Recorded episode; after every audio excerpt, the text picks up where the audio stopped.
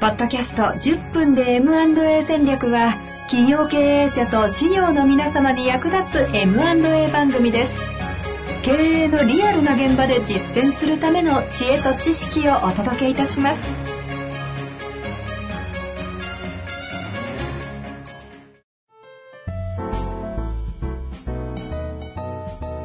こんにちは、遠藤和樹です。白川正義の10分で M&A 戦略。白川さんよろしくお願いいたします。よろしくお願いします。さあ、ということで今日も行きたいと思うんですが、そのええ5回シリーズぐらいでね、ええあの、MA を実際、あの、前回はもうそれこそ林田さんも出ていただいて、そうそうそうそう。あのリアルなええ、M&A ですよね現場、うん。元気いいっすよね、うん。ええ元気が過ぎて40分になっちゃうっていうね、そうそうそう。大事件が起きましたけど。うん終わらねえ、みたいな。終わらねえっていうね。あれ20分20分にして3本立てにすればよかったなという 後悔も残っているんですが、実際の皆様本当に大変失礼しました。さあ、ということでね、今日も行きたいと思うんですが、あの、この間、白川さんが90分で、ええ、戦略ですかね。で、M&A 入門という会を、こあの無料でね、オンラインセミナーもされていたと思うんですけど、あの、その中で、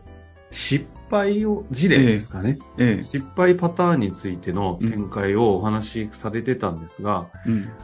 90分のセミナーで100スライド超えちゃいけないと思いますね。ええ、そうですね。最初から全部話すつもりがないスライドを作ってるっていうね。うんでも結局、最後まで話そうとしましたよね。そうそうそう。ええ。なんとかね、なんとか話そうとはしたんだけど、やっぱ無理でしたね。飛ばしたんですよね。だから失敗事例のところは。いやーそうなんですよ。なので、そこのね、話をせっかくなんで、えリスナーの参加された方も多分もね、リスナー多いと思うんで、ええぜひ話したいなと思っております。はい。ということで、いきましょう。そうですね。あの、失敗事例って、あんまり出てこないし、聞かないんですよね。一般的にはこういう失敗がありますみたいな話は聞くんですけど、うんうんうん多分、まあ当然ですけど、失敗しましたってなかなか言いにくいですからね。ですね。うん、表に支援してる人たちもそういう話はしないですから、ええそうなんですよね。でも、やっぱり僕らはうまくいったことよりも失敗したことことから学ぶことの方が多いので、本来であればそういう話題の方が皆さんにはあのたくさん聞いていただきたい話題でもあるんですけど、ね。お役に立てると。えー今日はそうですね、いくつかある中で、例えばですね、これも割とあの、特に、あの、特にこれは小さな会社ではよくある話なんですけど、うんうんうんあの、マリッジブルーっていうやつですね。マリッジブルー？ええ結婚におけるマリッジブルーですか、そう。あのね、あの、結婚が決まって、いよいよ、あの、そういう、あの、なんていうか、うんいう結婚式であったり、入籍する日が近づいてくると、うん。あの、本当にこの相手でいいのかっていうね人生をかけるわけですからね。はいはいそういうふうに、はい。あの、ブルーになっちゃうっていう話だと思うんですけど、M&A でも、うん、あったんですか？あの、あ僕ですか？聞くなと。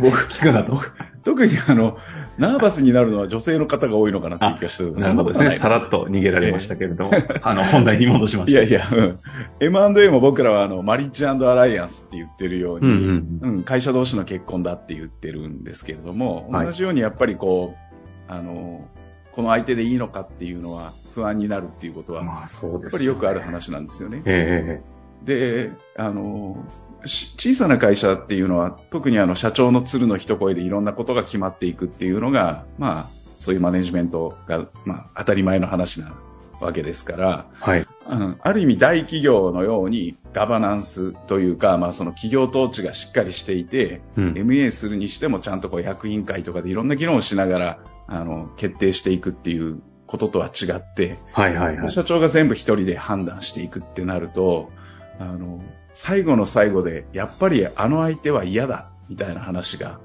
出てきてしまって。ええで、支援者も一生懸命その半年とか一年、あの、なんとか良い相手が見つけられるようにっていうふうに、あの、一緒に走ってきたんだけれども、うん。うん、最後の調印式の前日に電話がかかってきて、うん、僕もこれ経験があるんですよ。あるんですか？ええ MA のお手伝いを本当に初めて駆け出しぐらいの頃ですけれども、はい3件目ぐらいだったと思います。ええ最終調印式が目の前になって、はい前日に社長から電話がかかってきて、夜中ですよ。あドキドキッとして電話に出たら、いや、白川さん、やっぱり辞めたいと。いやいや、社長、なんでですかっていうね、うん。うん、ここまで一生懸命やってきたじゃないですかみたいな話なんだけれども、いや、あの、そもそも一緒にあの、基本合意の後、食事に行こうっていうのを断られたのがずっと気になってて。気になってて。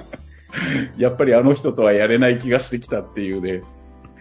うん。あの、やっぱり売り手、えっ、ー、と、売り手側の方がやっぱり辞めるっていうことが多いんですかね？そうそうですね。やっぱり買い手さんはどちらかというと、こう、引き継いでいくぞっていう前向きに思考がなってますから、うね、うん。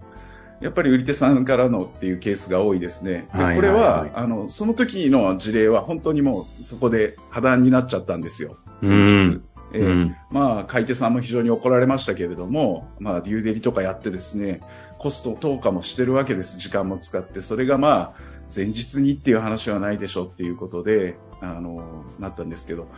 そその時は肌になりましたけれども、今も割といろんな案件をお手伝いしていて、えあの売り手さんがあのギリギリになって本当に不安になるっていうことはたくさん見かけるんですよね。はうん、で、まあ、その対応、対策っていうのも当然あるんですけれども、えー、やっぱり今お話ししたみたいに、あの、そうなった時に一番困るのはやっぱり買い手さんなんですよね。うん。うん。うん、売り手さんは変な話、まあ、元に戻って今、今もそうしてるわけですから。まあそうですよね。確かに現状に戻るだけです、ねうん、そう、そうなんですけれども、やっぱ買い手さんは、ね、買収監査したり、あの、あの、資金調達するために銀行さんに話をしていたりとか、いろんなことをこう、時間を使ってやっている中で、うん、そういうことが起こっちゃうと、まあ、ロスが大きいですよね。なので、この辺は、ある意味ちゃんとリードしていかないと、あの、まあ、全体として非常に無駄がたくさん出てくる、ロスが出てくるっていう話になる。普通に経済的なインパクトとしても損失大きいですよね。えー、そう。時間、お金、トータルにしたらどんだけかかってんだって話ですよね。そう。本当そう、本当そんな話になっていくんですよ。で、あの、僕らもこう、小さな会社さんをお手伝いしている中で、さっき言ったようにか、かなりこういうお話って出てくるので、あの、一番やっぱりこう、あのそういう意味では大事なのが、うん。あの、調契約とかね。はい。あの、そういうけじめけじめのところで、しっかりとこう流さずに、あの、例えば契約書を交わすとか、あの、一番最初の契約書ってアドバイザリー契約から始まるんですけど、この人に、あの、相手を探すお手伝いをしてもらおうと思って、あの、始める契約がありありますけど、そういう契約を、例えば長いお付き合いだからとか、なんかなかなかその七面倒くさい、なんか格式ばった四角締めにいろんなことしなくていいでしょっていうような、あの、思いから、そういうのを流してしまうと、やっぱりこう最後のところで意思決定にブレが生じるっていう話が出てくるんですよね。なので、あの、そういう意味では、やっぱりこう一つ一つの意思決定をあの、確実にポイントポイントで、あの、支援者の方は売り手さんに迫っていくし、売り手さんも印鑑をつくとか、それこそあの案件化をするためのお金をいくばくかなり相手に支払うっていうことをする中で自分の意思が間違いなくそっちを向いているかっていう確認をしていくタイミングになるのでそこをあの流さずにやるっていうのがまず一つ大事だなっていうのを最近すごく思っていることと、うんうん、それからここれはあの特に売り手さんあの後継者がいらっしゃらない方と何のために MA をするのかっていう話を常にあのセルサイドの支援者になったアドバイザーの方はしておくっていうことが大事ですよね。うんうんうん、目的の確認。うん、特にセルサイドの特にセルサイドの方はですね、それをしておいてあげると、そういう迷った時に、ギリギリになって、自分が不安になった時に、立ち返る場所。立ち返る目的ね。確かにそうだ。うん。やっぱり従業員さんだったり、取引先さんだったり、そういう人たちのことを考えると、この選択が必要なんだっていうですね。うん、そこを、あの、支援者の方と共有しておくとですね、いろんなお話が、まあ、できるので、意思確認を常にしていけるっていうのがあるから。そのプロセスの中で、しかるべき意思を確認するタイミングが細かくあるところを一個一個ちゃんとしとかないと。そう、ねえそうそうなんです。それを、まあ、意識して支援者はやるし、売り手さんの方も、あの、自分の中の意思決定、意思確認っていうのを常にやっていくっていうことが大事なんだろうと思いますね。なるほどですね。え今回ね、あの、MA における失敗事例、よくある、あるある失敗事例の、その1ということでやらせていただきましたが、実は、一応5個揃えてくださってるんですよね。そうですね。えー、なので、はい、今回はマリッジブルーという観点でね、はい、いかにその、一つ一つ丁寧にプロセスを進めていくか、確認していくかということが大事だというお話をいただきましたが、次回。はい。今度は、次回、二つ目のキーワードとしては何になりますか？キーワードはですね、はい。これは、えっ、と、今回は株主さんですね。株主さん。うん。株主さんはいがはいはい。急に、やっぱり辞めたって言い始める。社長は GO でも、株主なるさんがほどですね。はいちょっとこれ以上いくと絡んでくる。はい。もうネタバレというかね、分かってしまいそうですので、はい次回はじゃあ株主という観点からの失敗事例伝えていきたいと思いますので、ぜひ楽しみにしていただけたらと思います。ということで終わりましょう。釈迦さんありがとうございました。ありがとうございました。